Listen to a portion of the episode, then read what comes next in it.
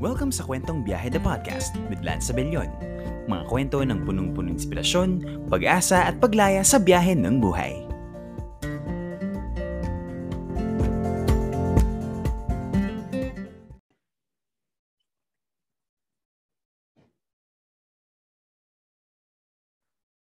Okay, welcome po sa isa na namang episode ng Kwentong Biyahe the Podcast with me, Lance Abellion. Maraming maraming salamat po sa mga patuloy na nakikinig sa podcast. Ano, ay uh, sa, sa analytics na medyo nakikita kong lumalaki ang audiences, ang listeners. No? So maraming maraming salamat. Please keep on streaming Kwentong Biyahe the Podcast on Spotify na kung saan makakatagpo kayo ng mga kwento ng punong-punong inspirasyon, pag-asa at paglaya sa biyahe ng buhay. I am Lance Abellion, your host for today's episode. At sa episode natin ngayon, episode 6 na tayo ng Kwentong Biyahe the Podcast. Guys, mantakin nyo yon in the past two months, May to June, nakaka six episodes na tayo. So, once again, thank you, thank you sa mga naimbitahan ko ng mga guests. Maraming maraming salamat po sa papaunlak ng aking imbitasyon para sa linggo-linggong podcast. No? Alam ko na hindi po biro ang panahon natin ngayon, specifically ngayong pong panahon ng pandemic. Marami pong mga bagay sa paligid natin ang hindi po natin naiintindihan. Pero much as possible, we are surviving and thriving sa kabila ng mga pangyayari, mga hindi inaasahang pangyayari, mga hindi natin naiintindihang pangyayari sa ating kapaligiran. And our guest for today's podcast, for today's episode, ay isang kaibigan na matagal ko na pong hindi nakakausap. Actually, it's been I don't know, it's been a year or so. Basta, uh, busy-busy tong taong to. He's a very busy man. He's a man of advocacies, a man of talaga namang uh, nakakapag dif, nakakapagbigay siya ng change sa lipunan natin ngayon, specifically sa mga bagay na nangyayari sa lipunan. And I admire this person in terms of pagtindig sa karapatan ng ating mga mamamayan, ang ating guest for Kwentong Biyahe, the podcast. Please welcome Mr. RJ Nagit. Hello po! Hello. Hi Lance, magandang uh, araw sa lahat po ng nakikinig ngayon sa ating podcast. Hello everyone. Ayun po, so how, kumusta po? It's been a while, no? Oo nga Lance, parang last time na nakapag-usap tayo is yung nagpa-fundraise tayo para sa mga ano, sa mga naging biktima ng bagyo last year. So, ah, yeah, yeah. remember? yeah, yeah, yeah, yeah, yeah, yeah, yeah, yeah. Uh-oh. So, happy na we're, we're having this conversation again. Actually, parang ano eh, sa totoo lang, um, one thing na natutunan ko talaga this pandemic, especially nung pumutok yung COVID, ano eh, parang importante na hindi lang, na naka-confine lang kasi tayo sa kanya-kanya nating mga bahay. And for me, personally po, hindi po ako matatahimik kung wala po akong gagawin bilang isang mamamayan. parang hindi ka matatahimik eh. Parang the fact na ang dami mong dami nating nakikita sa news, ang dami nating napapanood, naririnig. Parang Totoo. hindi hindi pwedeng wala tayong gawin eh. Hindi pwede. Kumbaga parang okay, meron tayong pinaniniwalaan, we have faith, but faith comes with action. Na tipong kailangan meron tayong gawing pagtulong sa ating mga kababayan. So yun, Sir RJ, meron ka pa bang gustong batiin bago pa tayo mag-umpisa ng ating episode? Um, well, wala naman specifically, pero syempre gusto kong ano, kilalanin yung mga member namin sa Youth for Mental Health Coalition at uh, yung mga kasama namin mula sa Akbayan Youth na kasama ko na lumalaban sa napakaraming advocacies na tinutulak natin ngayon prior and even uh, during the pandemic. Ayun. So, grabe, no? Um, so, Sir RJ wears many hats, no? Uh, uh, several hats, no? He wears, no? So, ayun, so Sir RJ Nagit, handa ka na po ba sa ating episode for today? Game, game, game. Let's go, Lance. Okay, ang ating first segment ay pinamagatang Sino Ka? So, the first segment, ang ibig pong, uh, ang segment na po ito ay Basically, ang gagawin po ng ating guest ay magpapakilala siya sa kanyang sarili, ano ang kanyang pinagagagawa sa buhay, ano ang kanyang advocacies, ano ang kanyang profesyon, at kung ano-ano pa tungkol sa kanya. So, Doc R- Sir RJ Nagit, sino ka? Go. Ayan. Grabe, napaka ano, napaisip ako dun sa sino ka kasi parang philosophical question yung dating. Yeah. Pero, pero gusto kong ano, siguro um, ibahagi yung sarili ko gamit yung mga ginagawa ko, no? yung iba't ibang roles na piniplay ko ngayon in different uh, advocacies and even organizations. So, siguro ano, yung, yung first thing na gusto kong ibahagi ay isa akong nurse at isang medical doctor by profession. Pero ngayon, nag-aaral ako ng community development sa UP Uh, and uh, malaking bagay ito kasi um, may mga bagay ka or perspectives ka makukuha from medicine na hindi mo necessarily makukuha sa community development and even vice versa. So I think um doon talaga no nag-iba uh, yung perspective ko nung na-expose ako to different sectors at saka mga uh, social movements. Um so doon parang pag sabi nga nila 'di ba pag ikaw ay mulat na ang hirap na hindi kumilos.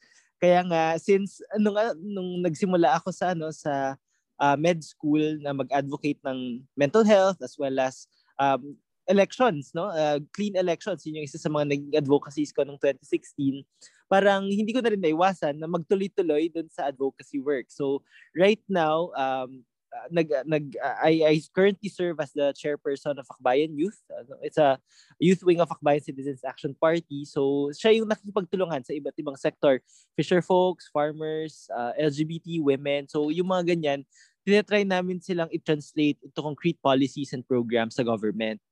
And of course, ano rin, um, yung isa sa mga hats rin na uh, ginagampanan ko ay yung pagiging board president ng Youth for Mental Health Coalition. So it's an NGO that we founded noong 2016. Tapos uh, ngayon, tumutulong pa rin sa government doon sa pag-implementa ng Philippine uh, Mental Health uh, Plan or Philippine Mental Health Law. No? So yan yung pinasa namin noong 2018. And uh, ngayon, uh, isa sa mga malapit na malapit advocacy ko, lalo na ngayong pandemic, ay yung uh, pagkakapacitate ng mga communities when it comes to um, number one, yung pag-address ng COVID, ano, COVID-related concerns sa pamilya nila. Pangalawa ay yung sa community-based mental health support. At uh, yung pangatlo ay yung sa war on drugs, no? Yung uh, of course hindi namin sinusuportahan ng war on drugs, pero definitely merong mga public health oriented approaches that we can actually take. So yung mga ganun bang mga uh, advocacies, I think yung pinaka-goal nila lahat at yung nagtatahit sa kanila ay yung tinatawag natin community empowerment. So kumbaga dito parang kinikilala natin na yung mga komunidad, yung mga individual na kahit hindi sila specialist, wala silang uh, medical doctor na uh, degree o kaya naman kahit anong health profession degree at that, meron silang kakayahan para i-address yung kanilang sariling concerns. At sa tingin ko yun yung um, kailangan nating i-highlight talaga yung pandemya. Okay, grabe no. Kumaga actually uh grabe so Sir Sir RJ guys is really in the mood of helping people talaga ever since no. Kumbaga ang iniisip ko talaga parang, alam mo yun, parang ang dami kasing, sa totoo lang, maraming problema yung mga kababayan natin, especially ngayong pandemic.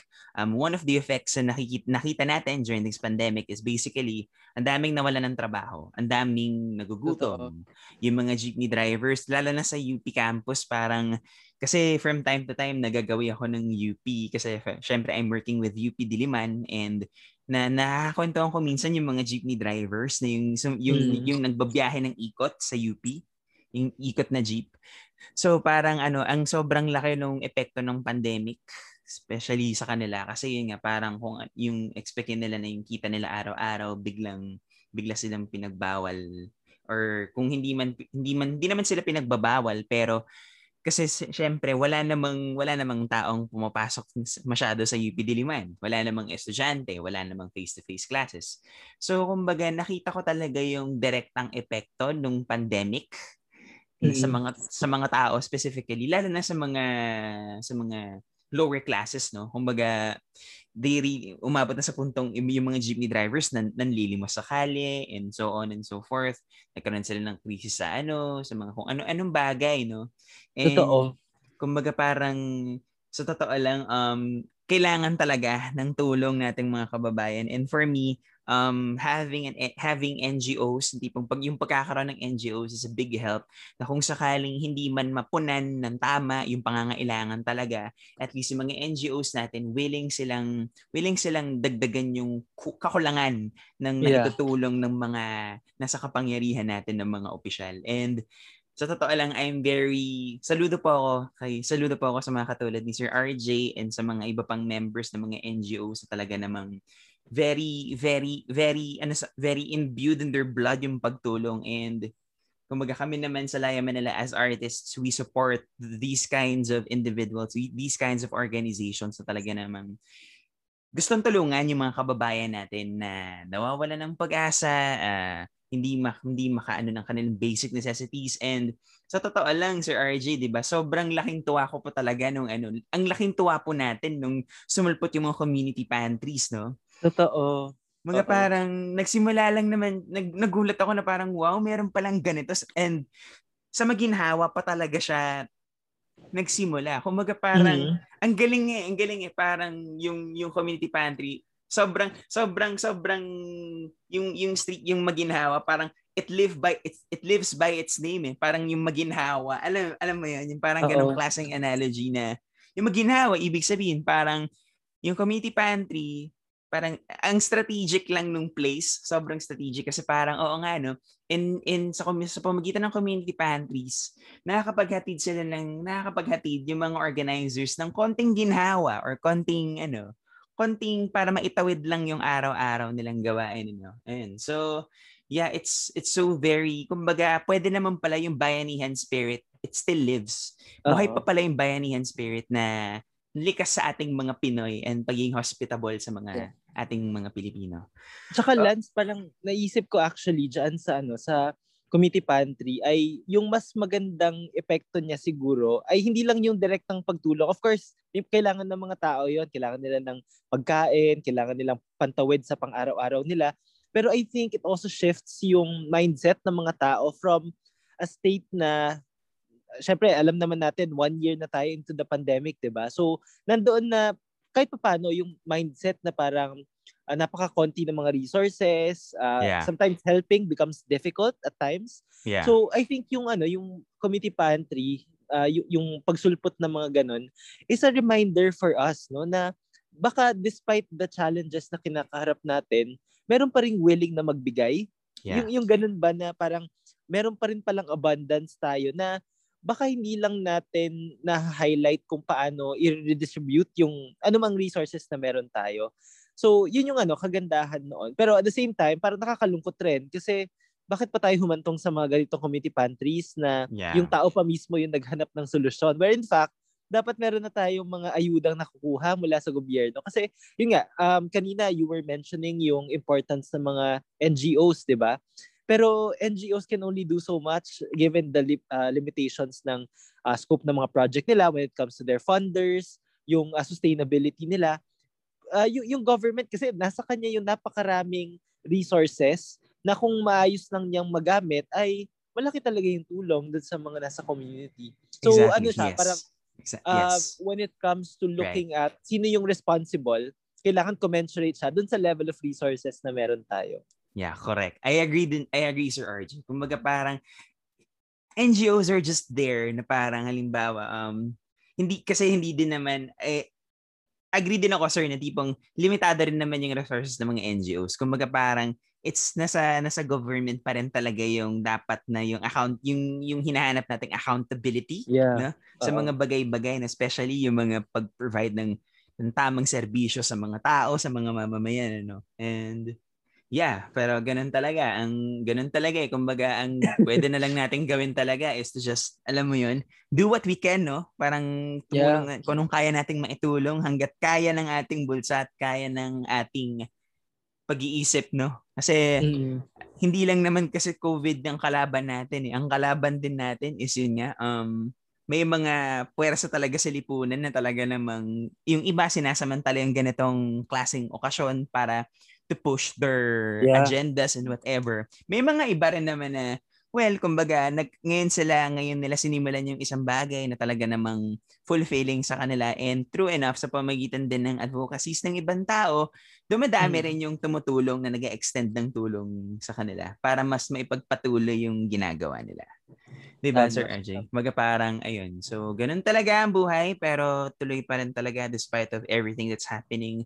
All we have to do, all we gotta do is just tumulong tayo, no? Um, mm-hmm kung kung ano yung kulang punan, 'di ba? Ganun yeah. lang. Agree, let's. Yun. Okay, so So maraming maraming salamat Sir RG no for for introducing yourself sa ating first part ng ating podcast. And now dumako na tayo sa ating second segment na pinamagatang i-share mo.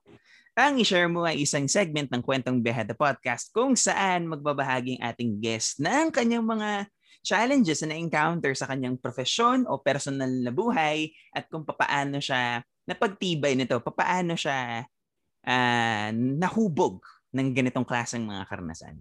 So, Sir RJ Nagit, i-share mo na. Go. Okay. Um, siguro yung isang challenge na kinaharap natin ay yung pag-shift talaga to online means of communication. Uh, and lahat tayo, yung ilan sa atin nag-online class, yung ilan sa atin nag-work from home. Pero yung epekto nito parang hindi natin na na-measure. And I think it also affects yung ano yung mga organizations no uh, like for example ngayon um, you might be working with people that you haven't even met physically, 'di ba? So, yeah. ganun yung ano, yung situation natin ngayon. And I feel na it affects yung tinatawag nating sense of community.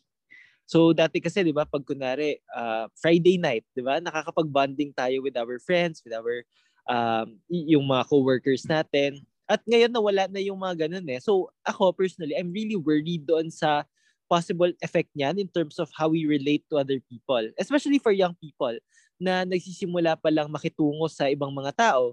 So, yung mga skills ba na paano ka magsasalita ng hindi nakakasakit sa ibang mga tao or paano mo ipaglalaban yung sa tingin mong tama without discrediting the very diverse uh, set of truths na nararanasan ng ibang mga tao. Lalo na ngayon, parang, uh, di ba, online na lang, mga group chat na lang yung nakikita natin, mga uh, through uh, social media na lang yung makikita natin. So, we don't to we, we don't get to really appreciate the totality of the person.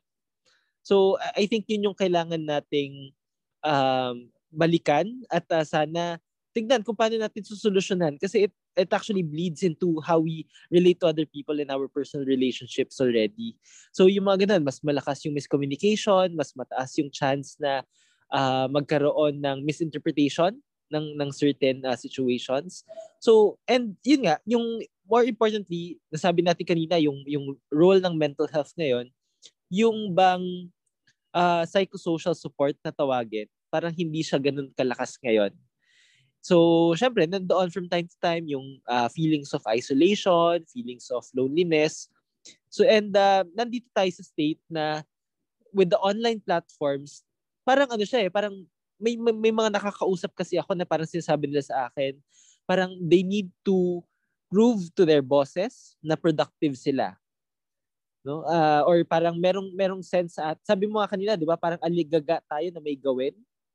So I think yun yung mga ano, parang pag nagsama yon yung uh, lack of sense uh, ng community plus overwork ka, um, I think malaki yung impact talaga niya in terms of our mental well-being. So I think in terms of how to solve it, no? Baka kailangan talaga natin, well, number one, sana matapos na yung pandemic para mawala na yung mga quarantines at makapag face-to-face na rin talaga tayo. Pero second is that I think we have to really be kinder in terms of how we engage with other people. I think wala namang makakatalo doon sa pagiging mindful kung ito bang sasabihin ko, ito bang action ko ay makakasakit sa ibang mga tao.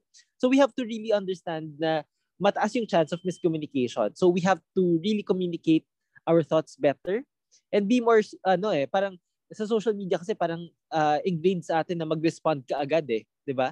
Uh, pag merong lumabas na issue, parang meron tayong judgment dito. So ako nga yung yung isang theory ko rin is that um, if you're looking at for example, napag-usapan din natin yung ano accountability seeking kanina sa government. So dahil nga ang daming um ang daming challenges ngayon in terms of governance tapos parang may mga pagkukulang, may mga ginagawa na nakaka-threaten talaga sa sa buhay ng mga tao. Um, sometimes parang sa social media, especially on Twitter, makikita mo na parang automatic na sa atin yung maging very critical about certain personalities, about or be judgmental on a certain issue. Pero I think it would also benefit us if we can learn how to re- restrain ourselves from commenting agad-agad uh, para ma- mas makuha mo yung buong picture and at the same time, mas maging reasonable rin yung response mo. Um, I worry kasi na yun nga, baka dahil nasasanay tayo sa ganong klaseng pagre-respond uh, triggered by the government, na, nagiging ano na rin siya eh. Similar yung response natin sa ibang mga individuals around us. So, yun yung isa sa mga ano, parang pinag-iisipan ko recently. Yeah, totoo yan, Sir RJ. Kasi parang yun na nga eh. The fact na we are, we are confined to their own homes. So, syempre, wala tayong tatakbuhan kundi ang internet. Wala tayong tatakbuhan kundi ang ating laptop.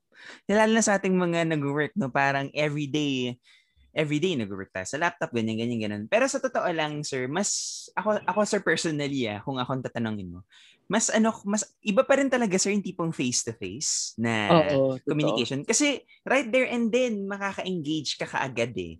Ma, ma, makukuha mo yung attention ng tao in terms of communicating. Sa sa work, for example, kumbaga yun na nga, um, may mga, syempre, hindi naman lahat ng tao may access sa internet. Hindi naman mm-hmm. lahat ng hindi naman lahat ng tao, 'di ba?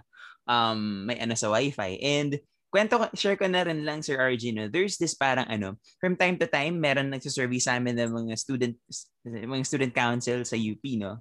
And mm. ang ang pininpoint nila sa amin kung ano ba talaga yung number parang tinanong sa amin mga graduate students so for the information of everyone. Tinanong sa amin mga graduate students kung ano ba talaga yung lumilitaw na mga problema ng mga estudyante in terms of online learning. And at ang nasabi ko talaga is number one, yung access to internet. Kasi mm-hmm. hindi naman lahat, kaya nga, hindi naman lahat, even yung mga ta- may mga tao dito sa Maynila na hindi naman, wala namang access sa internet, na wala silang capacity, wala silang purchasing power na to, uh-huh. to purchase kung ano man yung kailangan sa internet and online learning. And sa MA class, sa MA classes ko na lang eh. Kumbaga for example, may mga iba akong kaklase na nasa probinsya, nasa Bulacan.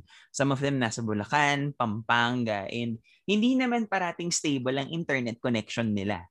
Hindi Totoo. siya para hindi uh, hindi parating ano, kumbaga it goes to show na in terms of internet connectivity and technology, medyo kailangan kailangan kailangan pa nating ano kumbaga marami pa tayong kakaining konting ano, marami pa tayong kailangang i-develop, marami pa tayong kailangang i-improve in terms of technology.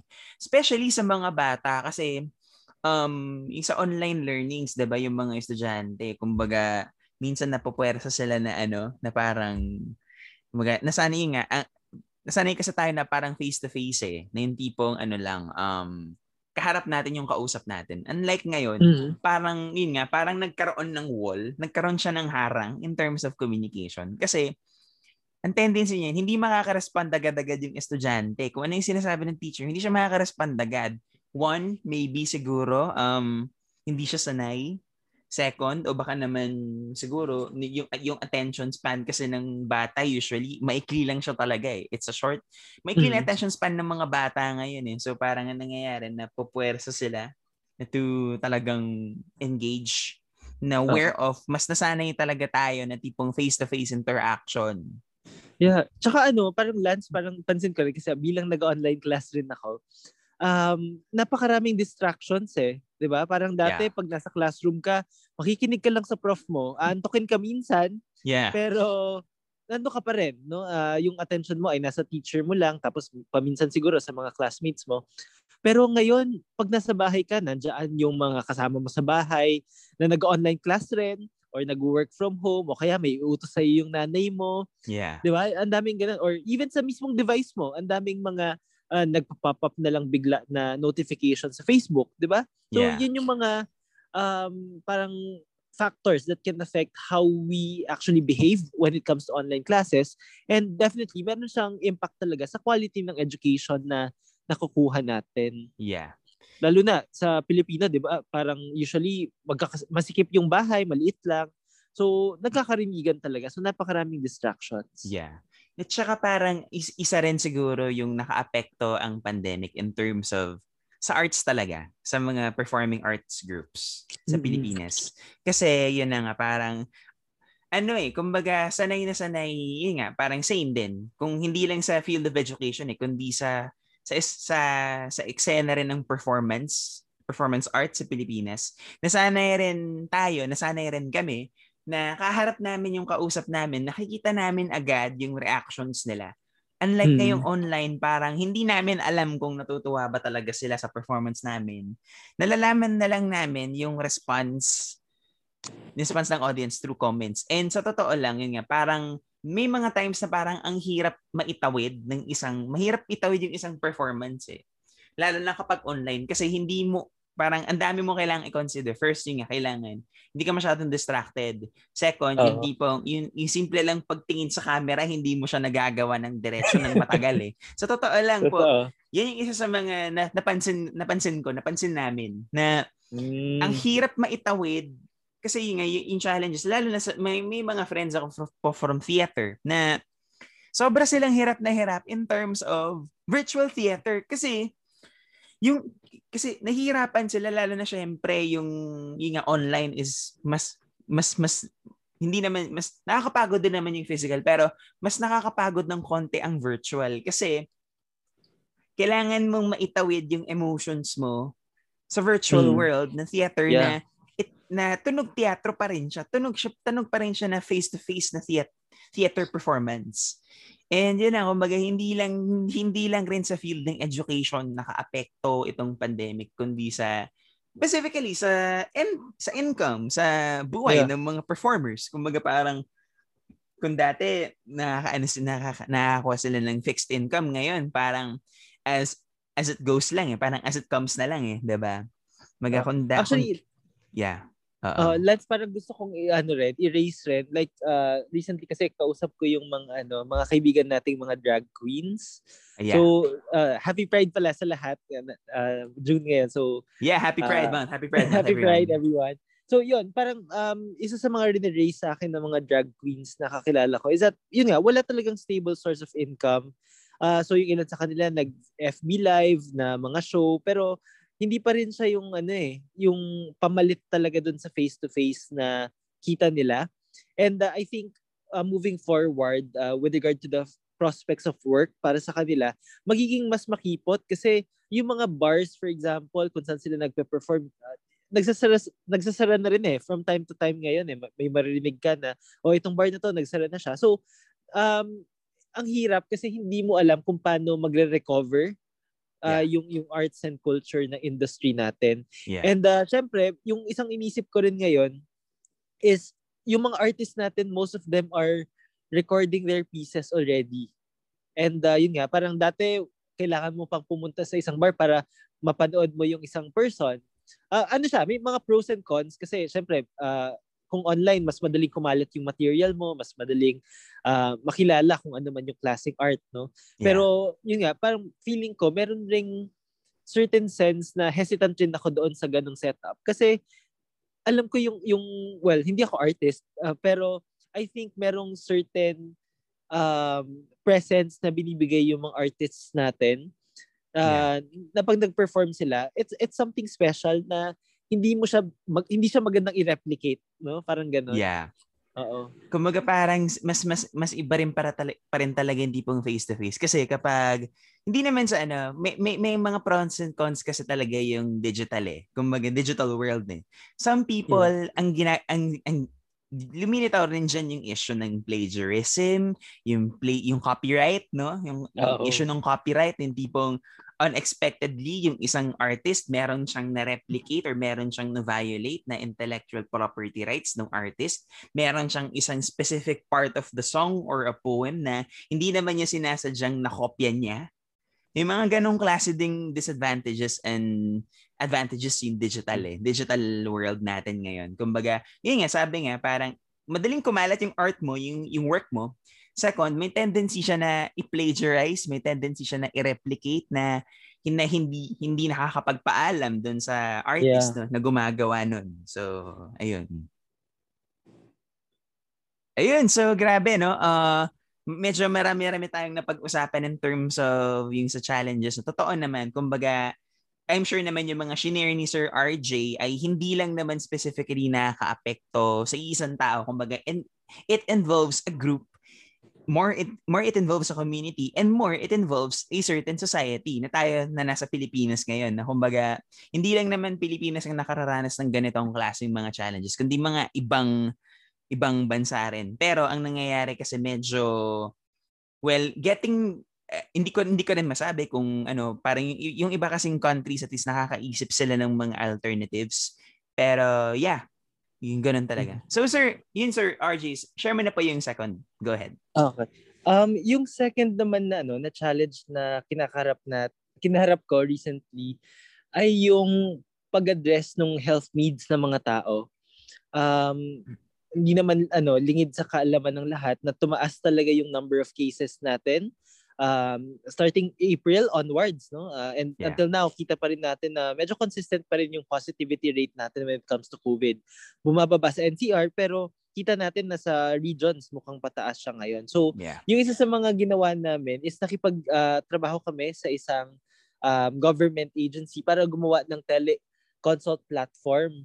So, from there, parang nakita namin na nung in-announce siya publicly, sobrang dami ng mga taong nangailangan ng ano ng tulong. Um, either ano yan no health uh, related covid and non-covid uh, related na mga concerns so yan yung mga nakuha namin. And from time to time kahit na yung focus talaga namin ay yung mga non-severe cases nakaka-encounter kami ng mga emergencies no? Um, like for example yung mga uh, hirap na hirap huminga tapos walang mahanapang hospital. So yung mga ganun ba na grabe, ramdam namin talaga kahit hindi namin nakikita face to face yung patient. Remote yung ano eh, yung yung pagbibigay ng payo doon sa mga pasyente. Pero hirap kami talaga mag ano, maghanap ng hospital, tapos napaka uh, limited ng resources. Pag kunwari kailangan ng oxygen tank, uh, syempre gusto namin padalhan 'yan.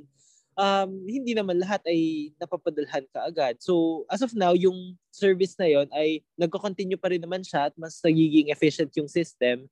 Pero sana yung mga ganong klaseng proyekto ay makonsider rin ng ating government. No? Ah, well, yung kausap naman namin is a government agency. Pero uh, alam mo yan, parang sana ma-institutionalize talaga siya as a long project, uh, as a long-term project. Kasi hindi talaga matatapos yung access, eh, yung need for access to health services.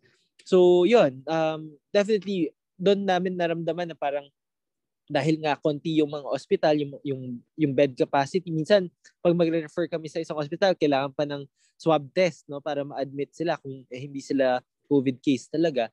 So yung mga ganun ba na hopefully ma- ma-address talaga siya kasi meron direktang epekto ito dun sa buhay ng mga tao. So we've had patients na namatay dahil nga hindi makahanap ng hospital or yun nga parang palipat-lipat sila pinag parang pinagpapasahan yung yung pasyente na yon. So, yun, mabigat. Mabigat yung mga ganong kwento from time to time.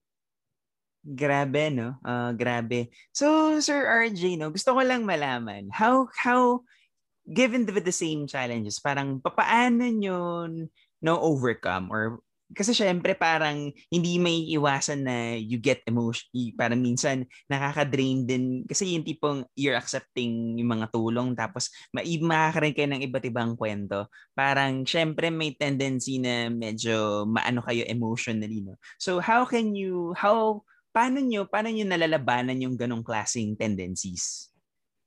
Um well yun nga, nung first time na na-redig namin na meron na palang nag-expire na patient, namatay na pasyente uh, dun sa platform na yon parang iba talaga yung bigat eh. Pero yung ginawa namin doon is that nag, nagano kami, meron kami, tatlo kasi kaming doktor na nakafocus doon. So nakita namin lahat ng mga kaso. At uh, iba rin talaga pag napagkukwentuhan siya kaya nga importante yung pagkukwento eh. So akala kasi natin pag sinabing kwento, it's, it's just literature. Pero it's also something na nakakatulong sa ating ano mental well-being. Kasi sa tingin ko, yung mga bigat na nararanasan, na, narar, nararanasan natin, yung mga trauma na na-experience natin uh, in the past year, I think lahat yan ay experience at at a collective level. No?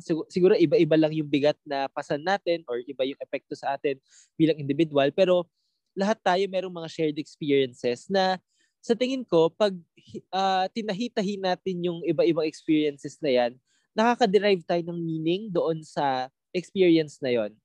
Kasi sa tingin ko, when it comes to dealing with negative emotions, um, hindi masyadong practical pag tinry mo siyang alisin or labanan, no? Um, I think yung yung first step talaga diyan is to really acknowledge and uh, really feel your emotions. Kasi parte 'yon ng pagiging tao, parte 'yon ng pagiging doktor na may mamamatay talagang pasyente, may mga uh, limitations din talaga tayo na kahit na gaano karaming tulong yung gusto nating ibigay, may may limitations din talaga bilang mga tao tayo, 'di ba? So, yun yung mga uh, things that we need to really accept na may mga bagay na ano talaga, kaya natin gawin, may mga bagay na wala sa scope na natin. And once we recognize kung ano yung mga bagay na yon, mas madali sa atin to actually move forward.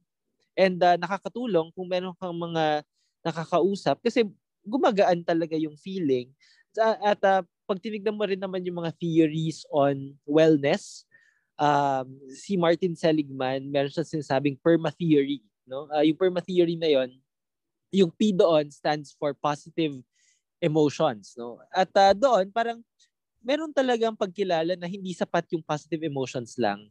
Yeah. So, I think dapat magkaroon rin ng meaning, no? And I think hindi lang yan dun sa mga loss that we've experienced, but also in the work that we do, di ba? So, minsan nagiging hindi uh, kaaya-aya yung paggawa natin kung wala tayong nakukuhang fulfillment or meaning dun sa ginagawa natin. So, yun, yun yung isang dimension ng wellness na gusto ko ring ibahagi. And uh, sometimes we also need to accept that happiness might not always be the most immediate practical goal. Um, I, I think important ngayon that we validate each other's feelings and our emotions. And sometimes, kailangan nating sabihin yun sa ibang mga tao kasi minsan sila mismo parang kine-question nila kung tama ba na nararamdaman ko tong emotion na to. Yeah. Diba? Or sila mismo parang, ay, dapat mag, magtuloy-tuloy lang ako. Gusto kong uh, magbabad na lang ako sa trabaho ko kasi uh, ano to, parang one way of escaping my feelings. Pero we all know na hindi ganun ka-sustainable. Later on, you will have to deal with those kinds of emotions. And baka, alam mo yan, parang nanuot na siya sa'yo. Yeah. Na it affects already how you view other people, how you view your future, how you view yourself, no? Kasi posible rin naman na makapekto siya sa iyong self-esteem. So, yung mga ganun ba na um, very ano, very self-help yung pakinggan sila pero totoo talaga sila eh. Yun yung mga things that we also need to ano to emphasize to people. Ganun talaga. Yeah, right. I agree with Sir RJ sa points niya. No?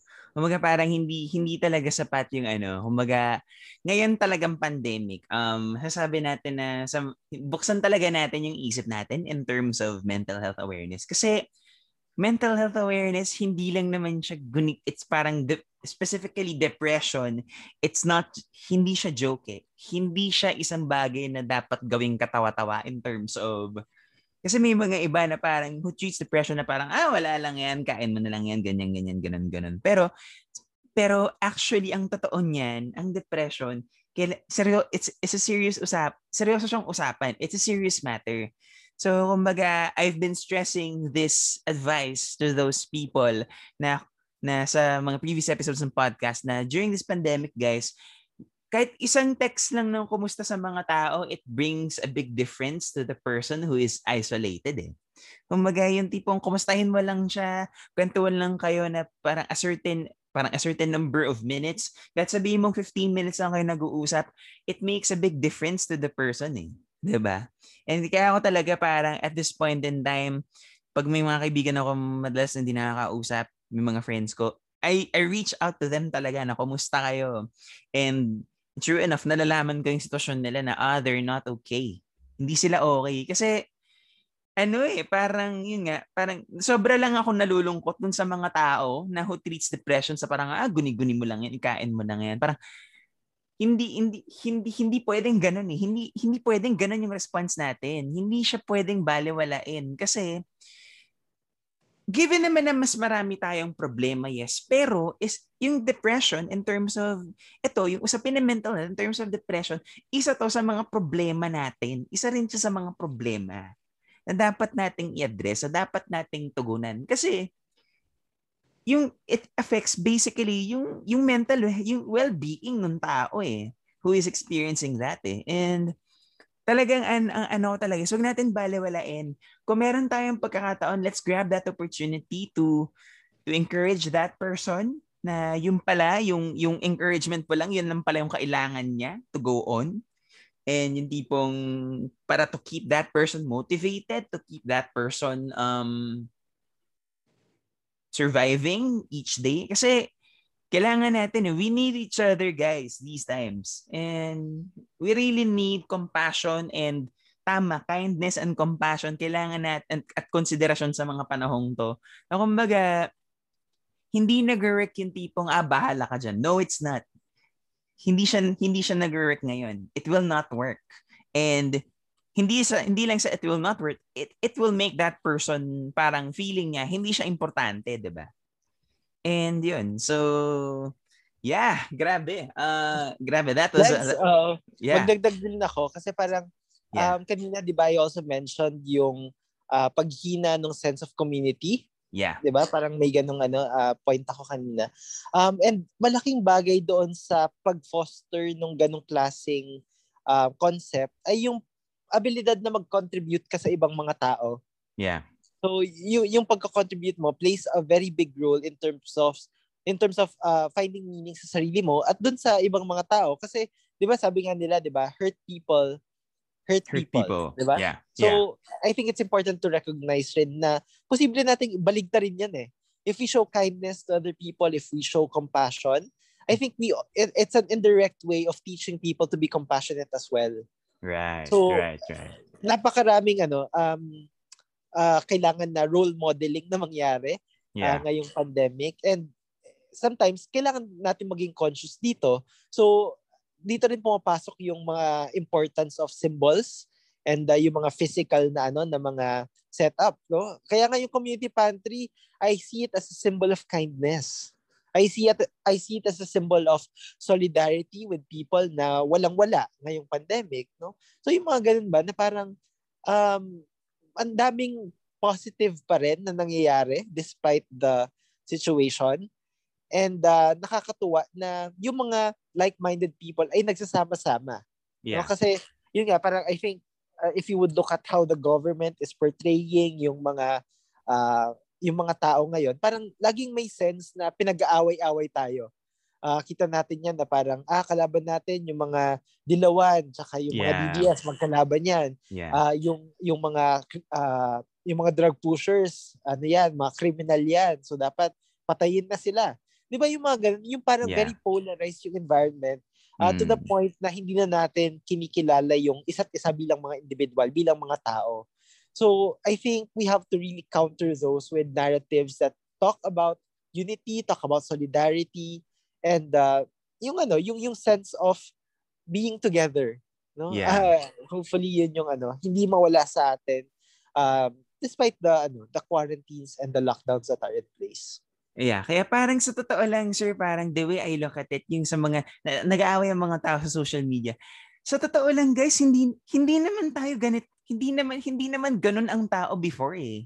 Hindi tayo ganun eh. Parang there's a search parang sa usa lalo na talaga in the field of politics, parang medyo nagkakaroon tayo ng divisions in terms of well, gusto, well, gusto naman natin ng pagbabago. Pero kung gusto na natin ng pagbabago, if you want really want change, we have to start within ourselves eh. Kailangan nating simulan natin sa mga sarili natin yung pagbabago na gusto natin. If we demand change, then we have to start change within ourselves. Then later on, kasi pag pag pag pag, pag you decide to yourself na magbabago ka, you change your perspective, you change your mindset, makikita ng ibang tao yan, may tendency, mahahawa sila. They will be and they will be inspired. They will be influenced to do the same as you do. Di ba, Sir RJ? Parang yeah, yeah. yun yung ganong, yun yung ganong naiisip ko dyan. And yeah, kumbaga parang during this time talaga, let's be unified, no? And be, let's be unified in a good way.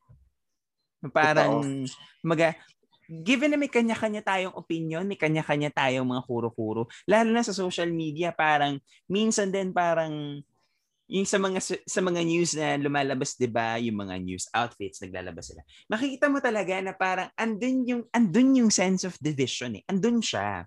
Na parang iba-iba kayo ng opinion. Parang yung nag yun, yun, yun parang it's one thing na nag-aaw pinag-aaway-away talaga tayong mga Pilipino and parang for me that's a sad truth na talagang hina na ayaw man natin o hindi talagang haharapin at haharapin natin yan each day and yeah, um, nasa sa atin talaga at the end of the day kung paano tayo magre-respond, not on how we react. Kasi sa totoo lang, Sir RJ, mas nagre-react tayo compared sa nagre-respond eh. Iba ang react sa response.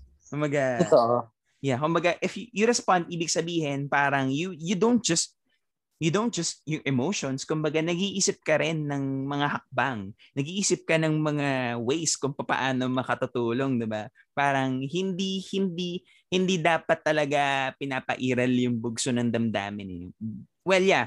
It's imp- ano din naman, kumbaga, minsan din naman parang kailangan, syempre, pag nagkano tayo sa isang issue, kailangan natin mag-react. But, hindi dapat tayo magstay dun sa stage ng reacting, pure reacting. No, hindi dapat tayo ganun. Kumbaga, the more na may nakikita tayo mga ganong klaseng mga news, ganong klaseng mga sitwasyon, the more na we have to think, okay, ano ba yung pwede kong gawin? What can I do? Diba? Yes, oh. Yung ganong Ah, siguro klase. ano, Yeah. parang Lance, i- i-raise ko lang rin yung point about unities because um yung yung pag yung pag pag forward ng narrative of unity can also backfire sa atin. Yeah. Um, kasi for example, yung government, sasabihin na parang, oh, mag, magkaisa na lang tayo. Wag, wag na mag... Ginagamit rin yan eh, ng mga populist, ng mga authoritarian. Yung, Yeah. uh, yung, ano, yung idea of nationalism, yung Yeah. idea of unity. Ano yan eh, parang pwede lang gawing veil yan. So ako, for me, parang dapat meron tayong yearning for unity, but at the same time, yung mga unities na yan ay principled. Yes. So kumbaga parang nuanced sila na we Exactly. don't just unite for unity's sake, but um, we also recognize, we, we also come into terms dun sa mga concepts na we might not agree on everything, but Yeah. we can actually work together to address the pandemic, for example, to address Exactly. yung mga rampant human rights violations. So yung mga ganun, parang um, hindi sila dapat mawala dun sa table. And then, uh, uh, parang iniisip ko rin right now dun sa ano eh, parang ano ba yung concretely magagawa natin? Kasi on social media, you can you can say everything. It's a free space for everyone. Pero I think, well, okay naman yun na you're very vocal online. Pero ako, maganda rin siguro matignan natin kung paano siya na- directly nakaka-impact sa mga communities. Yeah. So, alam, alam mo yan, parang, ano naman, parang hindi naman tayo nagbibigay ng parang ranking sa how you actually contribute to pushing for change. Pero sa tingin ko dapat ano siya, parang uh, may, may ganong consciousness tayo na ma-develop na, okay, uh, ano kaya yung concrete na ano magagawa natin about this? And sometimes, yung mga solutions na yun, hindi natin siya nakukuha pag individual tayo nagsasalita. So, kaya nga important talaga yung uh, yung organizing na component of ano uh, of things. No? And right now dahil dahil online tayo, nahihirapan din kami mag-organize. Uh, pero definitely it can still happen in online spaces. Um, kailangan lang siguro ng extra effort in terms of really engaging with the people around you. Yeah. At saka, i- i- i- na inaisip ko dyan, Sir RJ, yung tipong ano, meron tayong social responsibility. Meron tayong ano, um, we have to be socially responsible in terms of things. So, kumbaga, dito rin pumapasok yung principle na think before you click. Kasi, parang hindi lang, I agree with Sir RJ dun sa ano niya. Nakikita ko naman dito is, we have to be mindful kung ano yung sinasabi natin. We have to be mindful na in terms of may masasagasaan ba tayong isang group of people, isang group of community, 'di ba? Lalo na ngayon kasi ang daming mga ang daming mga medyo nagkalat online na mga tipong um, maraming mga usapin sa sa race, sa usapin ng race, sa usapin ng kultura, sa usapin ng um basta parang may mga may mga recently ako nababasa na parang about racism and whatever Yeah. may ang dami. Sobra siyang nagkalat online. And for me, social media is a great tool of giving out something and at the same time social media can be a harmful tool for for na pwedeng makaapekto sa communities. Pwede siya makaapekto sa isang specificong tribo or katutubo, 'di ba? Sa mga tribes, sa mga ethnic groups natin. And yun nga, parang, yeah, Maga, kailangan, nasa, nasa sa atin talaga, nasa tama talagang paggamit ng platform. nasa sa atin talaga kung paano natin siya gagamitin and to utilize to promote the good in everyone. At saka ano, parang Lance, parang yeah. sa tingin ko, worth examining rin yung platform itself. Yeah, exactly. Um, kasi yes. for example, yung mga systemic inequalities na nakikita natin ngayon, whether through race, uh, socio-economic class, gender, lahat ng yan ay interrelated with capitalism, no? Uh, yeah. Like for example, yung mga social media, ano natin, um, merong algorithm sila, di ba?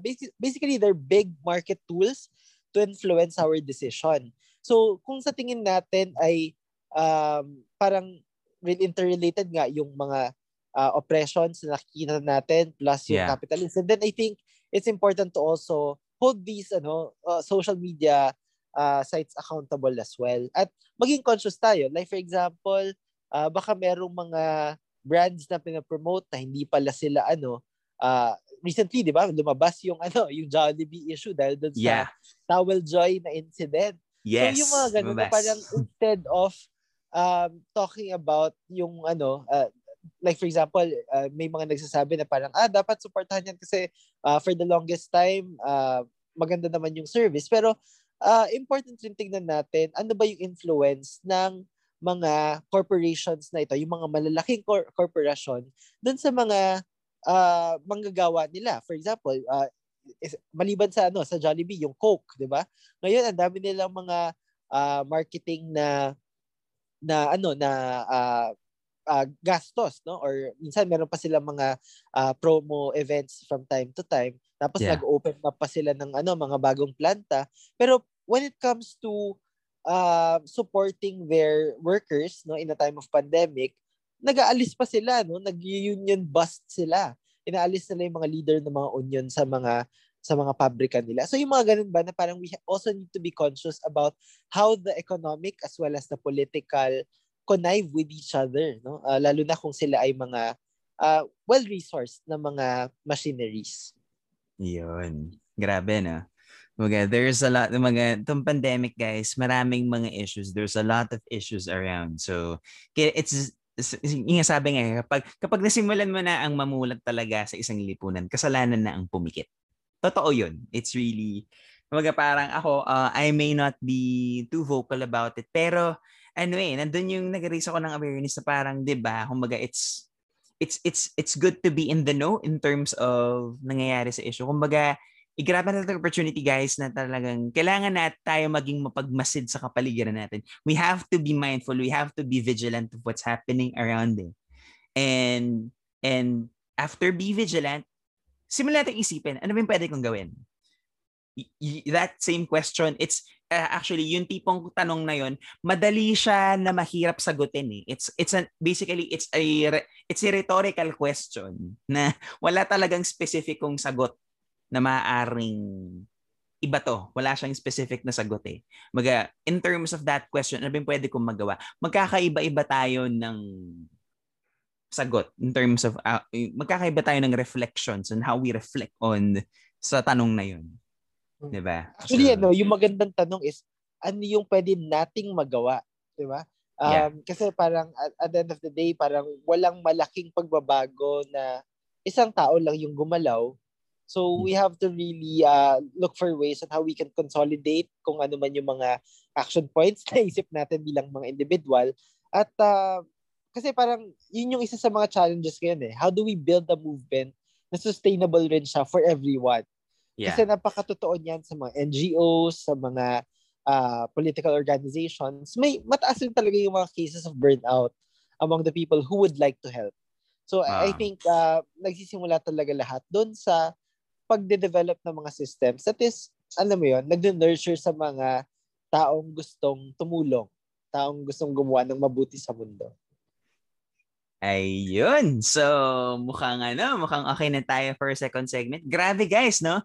It was a very fruitful discussion. So, kumbaga, hindi lang isang challenges ang natakel namin. Kumbaga, there were actually, there were multiple challenges. Maraming mga challenges ang na-encounter natin na hindi lang specific kung nakaka-apekto sa isang tao but it's a communal thing.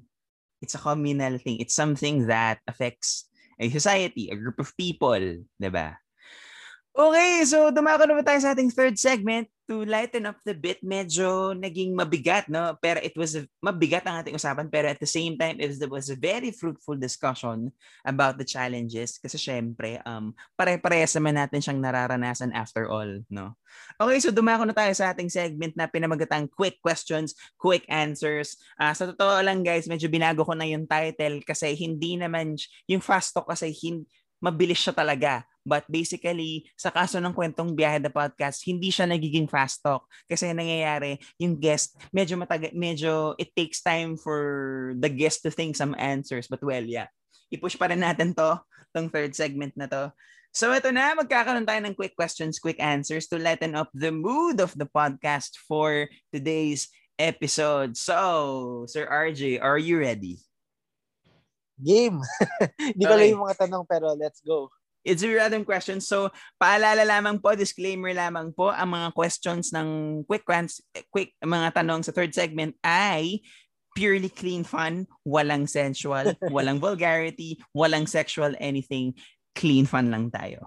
Okay. Sayang, naghanda pa naman ako, lads. Well, yeah. Siguro, magsingit lang ako siguro ng isa, no? Well, yun. Ayun. But yeah.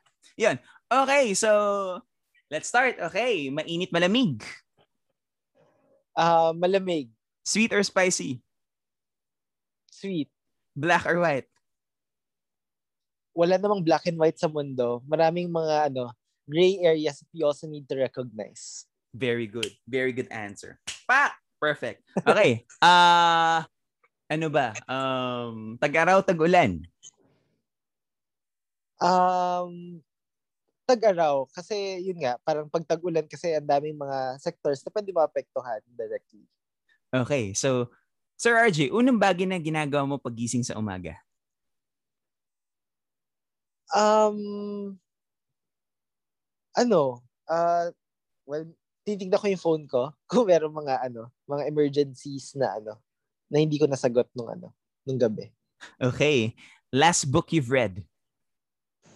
Ah, ngayon yung binabasa ko is uh, The Courage to be Disliked. Pero kasi pag nagbabasa kasi ako, halos sabay-sabay sila, parang five at a time, ganun. Wow. So kasabay ko ngayon mga yung isa, yung kay Gene Sperling, yung Economic Dignity, yung uh, The Black Swan, at saka yung ano, Meditations by uh, The Stoics. Wow, nice choice. Grabe. Good combination of books, no? Uh, may mga ilan na ako nabasa dyan, but grabe. Grabing combinations. Okay, so last series you've watched on Netflix? Hala, hindi na ako nakakapag-Netflix. Um, hindi ko na maalala. Ah, ano? Hindi ko alam kung nasa Netflix na siya, pero yung RuPaul's Drag Race, pinapanood ko siya. Yung oh, last yeah. na ano, season. Ah, yeah, yeah, yeah. Okay. Facebook, YouTube? Um, Facebook kasi ano siya, parang you could you you get to connect with others uh, with Facebook. Twitter, Instagram. Um depends on what purpose eh. So for, pag for example, uh yun nga, pag gusto ko lang makakuha ng ano, inspiration from people, then I go to Instagram. Pero pag kunari gusto ko nang ma-update on the latest discussions uh, on social issues, I go to Twitter. Pero ako personally, rin-regulate ko yung use ko ng Twitter kasi nga nakakapagod talaga yung inputs ng ibang mga tao. Yeah. Um, of course, ano, ang daming, ang daming, ano eh, ang daming noise on social media. Uh, and sometimes it makes you less hopeful of things. So, pag ako, gusto ko ma-update, yung go-to ko talaga na application is Google News. Kasi doon parang, uh, alam mo yan, parang you get to select or you get to curate anong klaseng information that you get. At hindi ka unnecessarily na exposed to kung ano-anong information.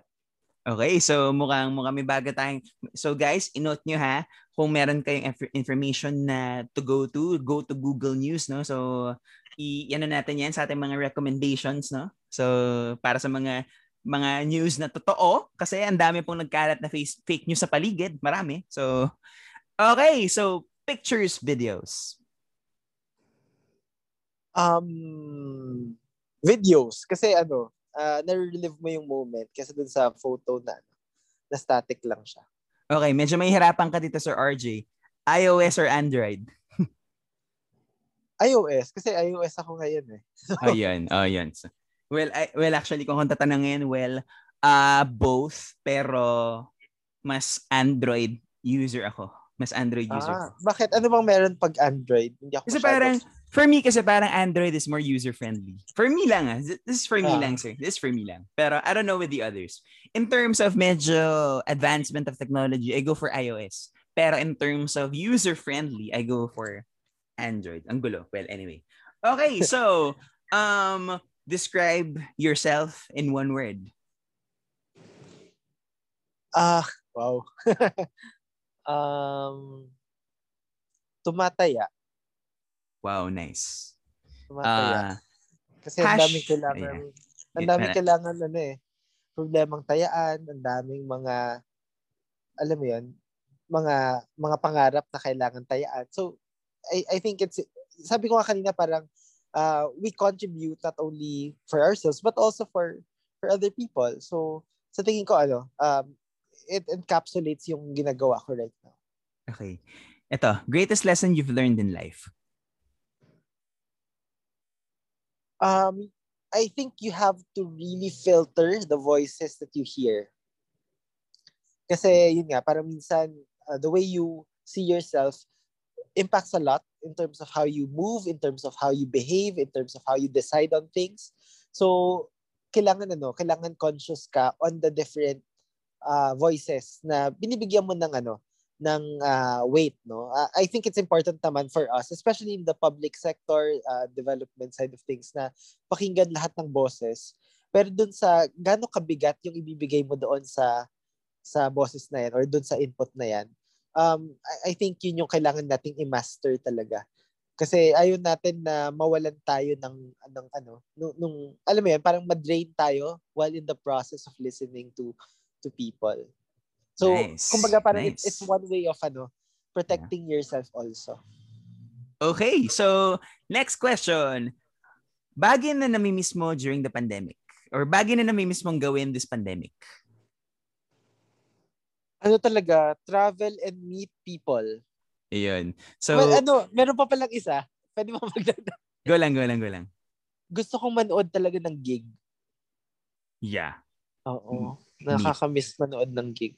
Me too. Gigs. Yan. So, we both miss doing gigs and watching gigs as well. No? So, ayun. Um, okay. Lugar na namimiss mong bisitahin this pandemic? Um,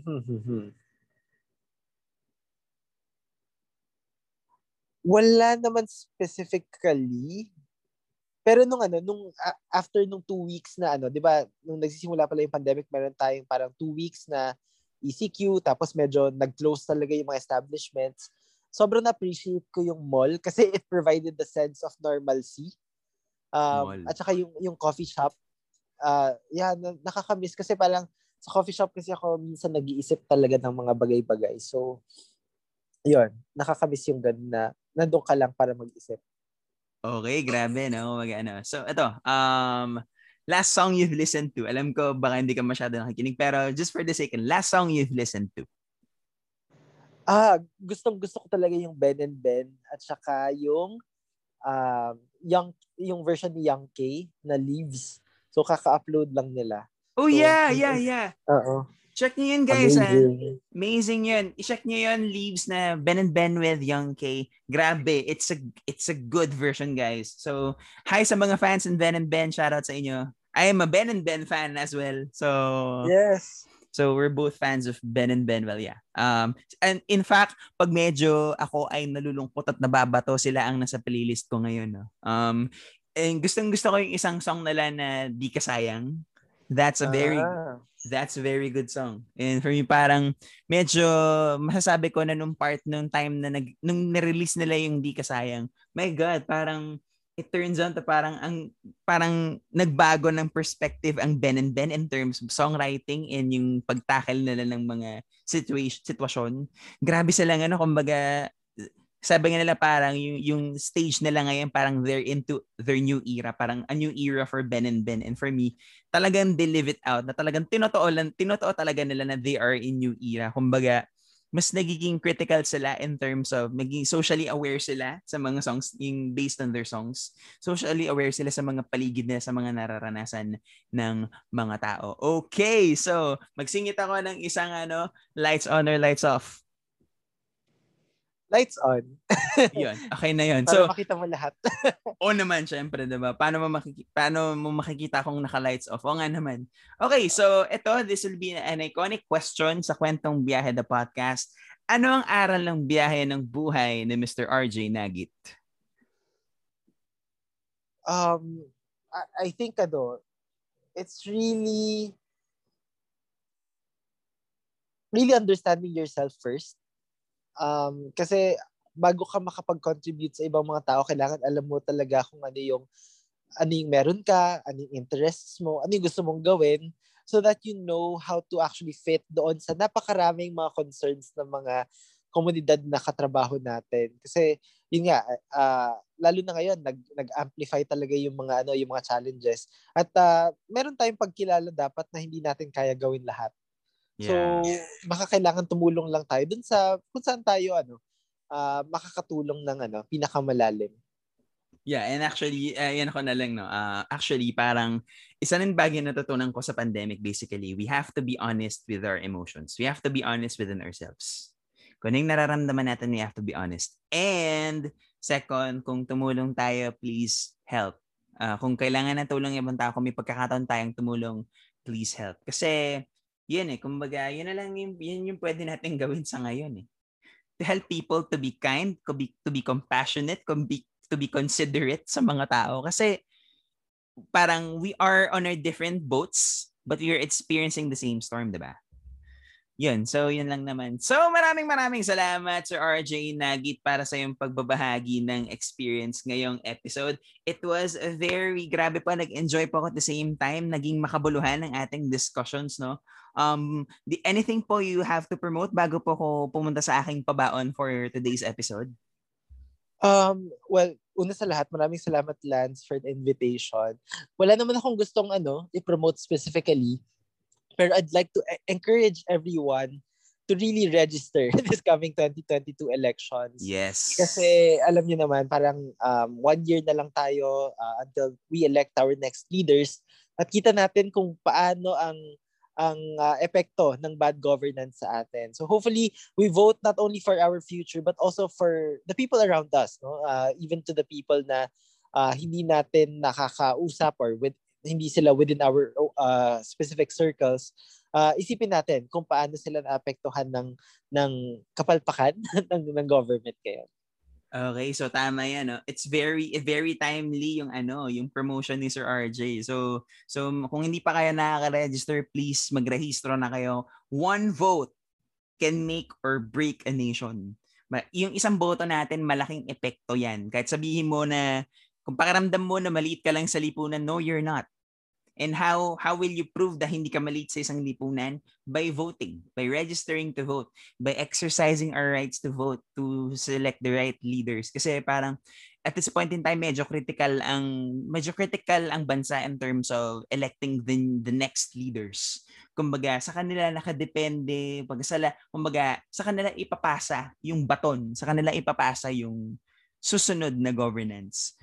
Okay, so ano, uh, nandito na tayo sa aking pabaon for today's episode. Basically, ang pabaon ko ngayon na isang tula. Syempre, ano nga ba naman ang kwentong the Podcast kung walang pabaon at the same time kung walang tula mula sa akin. So, ang piyesang ito ay pinamagatang ambag at ang piyesang ito ay basically nga pala ipopromote ko ang ambag, ang piyesang ito ay lalabas na sa mga digital streaming platforms soon.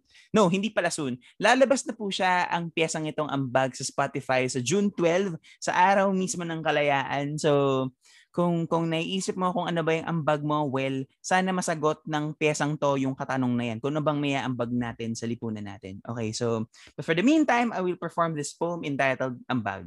Uh, ang inspirasyon po nito ay halaw sa isa sa aking mga pinakapaboritong leaders ng bansang Amerika, si President JFK. So sana magustuhan niyo. Sabi ng isang sikat na leader mula sa bansang Estados Unidos, Wag mong tanongin ko anong maaring gawin ng iyong bayan para sa iyo. Subalit tanongin mo kung ano ba ang maaari mong magawa para sa iyong bayan. Ato, napaisip ako. Ano nga ba ang mayaambag ko bukod sa butas sa bulsa na kung saan humihimlay ang mga barya? Siguro nga, maaring hindi sa lapi ang katapat ng kaligayahan o wala sa material na bagay na pag-aari na susukat ang estado o kalagayan ng buhay na ating tangan. Ngunit sa milyong-milyong tao na nakikipagsabayan sa mabilis na pagtakbo ng mundo, naisip mo na ba kung nang ba may ambag mo? At oo, iniisip mo siguro na isa ka lamang maliit na tuldok na gumagalugad sa bawat pahina ng iyong sariling kasaysayan, hinahanap kung saan ba ang iyong kalulugaran. O marahil isa ka ng dating ikaw na nahanap na ang lugar ngunit sa katagalan ay pilit kang tinatanggalan ng mga dahilan kung papaano ka mabubuhay ng malaya. Ngunit heto, may isang katotohanang nais na magpakilala sa iyo. Ikaw ay may miyaambag sa kapaligiran mo. Maaring hindi ka maniniwala pero yan ang totoo maaari kang maging boses sa mga taong nawawalan na nito na sa oras na maitaas mo lamang ang iyong kamao at tumindig sa mga bagay na alam mong tumutugma sa iyong mga paniniwala at prinsipyo ay may paririnig mo sa ilang ang kanilang kwento ng dahan-dahan nilang pagguho kasabay ng pagsusumikap nilang magbago. Magmistulang tambuli nagigising sa mga humihimbing na pag-asa na kanilang hinihintay maging isang puno at pansamantalang kublihan na handang tumanggap ng mga bisita at estrangherong napatpad lamang sa iyong teritoryo mula sa kanilang pagtakas mula sa isang buhay na laging tampulan ng mga pahimakas ng mga pamamaalam ng mga bisig na minsan nilang inasahan. Maaari ka maging isang bukas na libro na bukas para sa mga taong nais na isulat ang kanilang bawat hikbi, mga tagumpay, mga pagtatanong sa bawat kanilang paghahanap na maunawaan ang bawat karanasang kanilang hinaharap. Maaari ka maging isang payong na handang sukuban ng mga taong naabutan ng bagyo mula sa pangungulila patungo sa kanilang paghilom o maging isang liwanag na hindi mapaparam kailanman na hindi kayang madaig ng kadiliman. Ikaw, Oh, ikaw, naisip mo na ba may ambag mo? Kung hindi pa, simulan mong lumabas mula sa iyong silid. Pumunta ka sa mga lansangang marami naglalaboy upang hanapin ang kahulugan ng kanilang pag-iral. Tulungan mo silang hanapin ang kahulugan ng kanilang pag-iral. Na sana, maging isa kang bahid ka ng kasagutan patungong sa unti-unting pagdungaw ng kaganapan at ng kalayaan. So yan po ang aking pabaon for episode 6 ng Kwentong Biyahe the Podcast. At dito na ko dito ko na po tatapusin ang episode 6 ng Kwentong Biyahe the Podcast. Maraming maraming salamat po sa patuloy niyong pagtutok at pakikinig sa podcast sa podcast na ito. I-follow niyo po ako sa Kwentong Biyahe the Podcast sa Spotify. So please keep streaming po sa mga nagdaang episodes no for sure naman ay maibigan niyo rin ang mga nagdaang episodes at abangan niyo po ang mga susunod na episodes ng kwentong Biyahe the Podcast. At sumayin na naman ang isa na namang episode ng punong-punong inspirasyon, pag-asa at paglaya sa biyahe ng buhay. Ako po si Lance Abellion. Maraming maraming salamat po Sir RJ Nagit. Hanggang sa muli, ito po muli ang Kwentong Biyahe, the podcast. Paalam!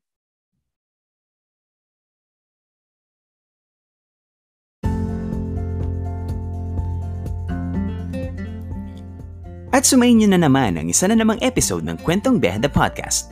Maraming salamat sa inyong pakikinig. Hanggang sa muli!